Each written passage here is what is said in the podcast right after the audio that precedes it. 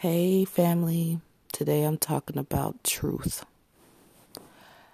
So, we could all look at one situation. This is this is how I explained religion to my children when they were little. My two oldest children when they were little little kids.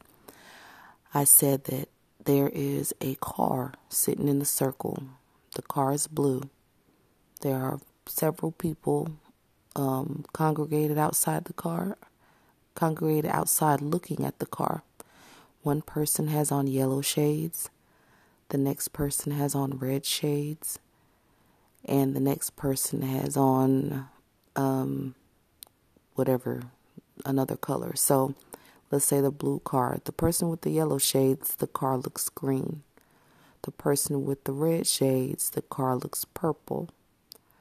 And the person, let's say the person with blue shades, the car might look just like a darker blue.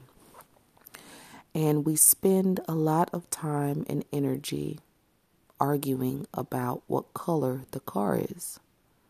Everybody's everybody's um, account of the color of the car is accurate based on what they see. So the person with the yellow shades on, their car is green. Okay, so they that person with the red shades, their car is purple. Got it.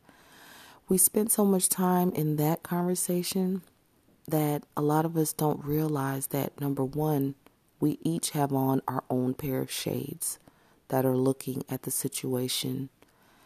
We each have on our own pair. Our pair of shades is our perspective, our um, experiences, our vibration, our level of consciousness, you know, our mental um, mental stability, our emotional stability, all these things that cause all of us to look at a situation and see something completely different.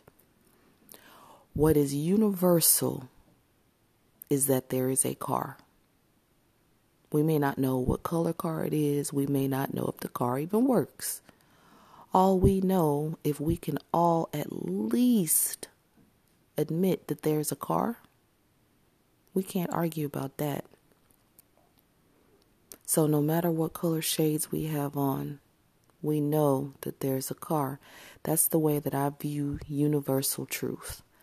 And when um, now that I, I'm not going to say I've taken, no, I haven't taken my shades off. I don't think we ever completely take our shades off until we ascend you know, until we we um, our consciousness raises to a level where we can see love in everything and everyone.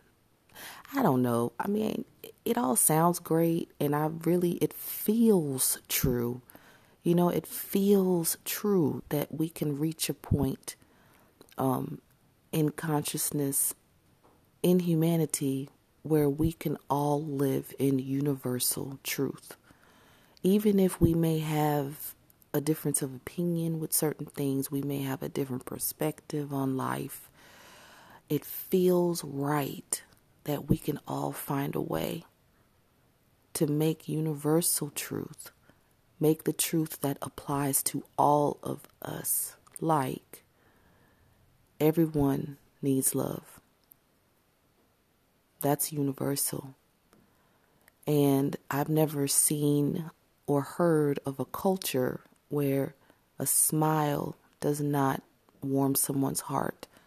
There may be one somewhere, but you know, I don't think that would even be natural because babies naturally smile. And when babies smile, they make us happy. I've never met someone who didn't smile from seeing a happy baby. I don't care what I don't care what race, gender, disposition or any of that. Everybody smiles when they see a happy baby. So, universal truth. Um, and as we tell our stories that we think are the truth, let us all remember that we are looking at the car with our shades on. So, what is it that we really, really see? And are we willing to at least acknowledge that we have on shades? Are we willing to be willing to lift our shades up for a moment to look at the car for what it is instead of what we want it to be.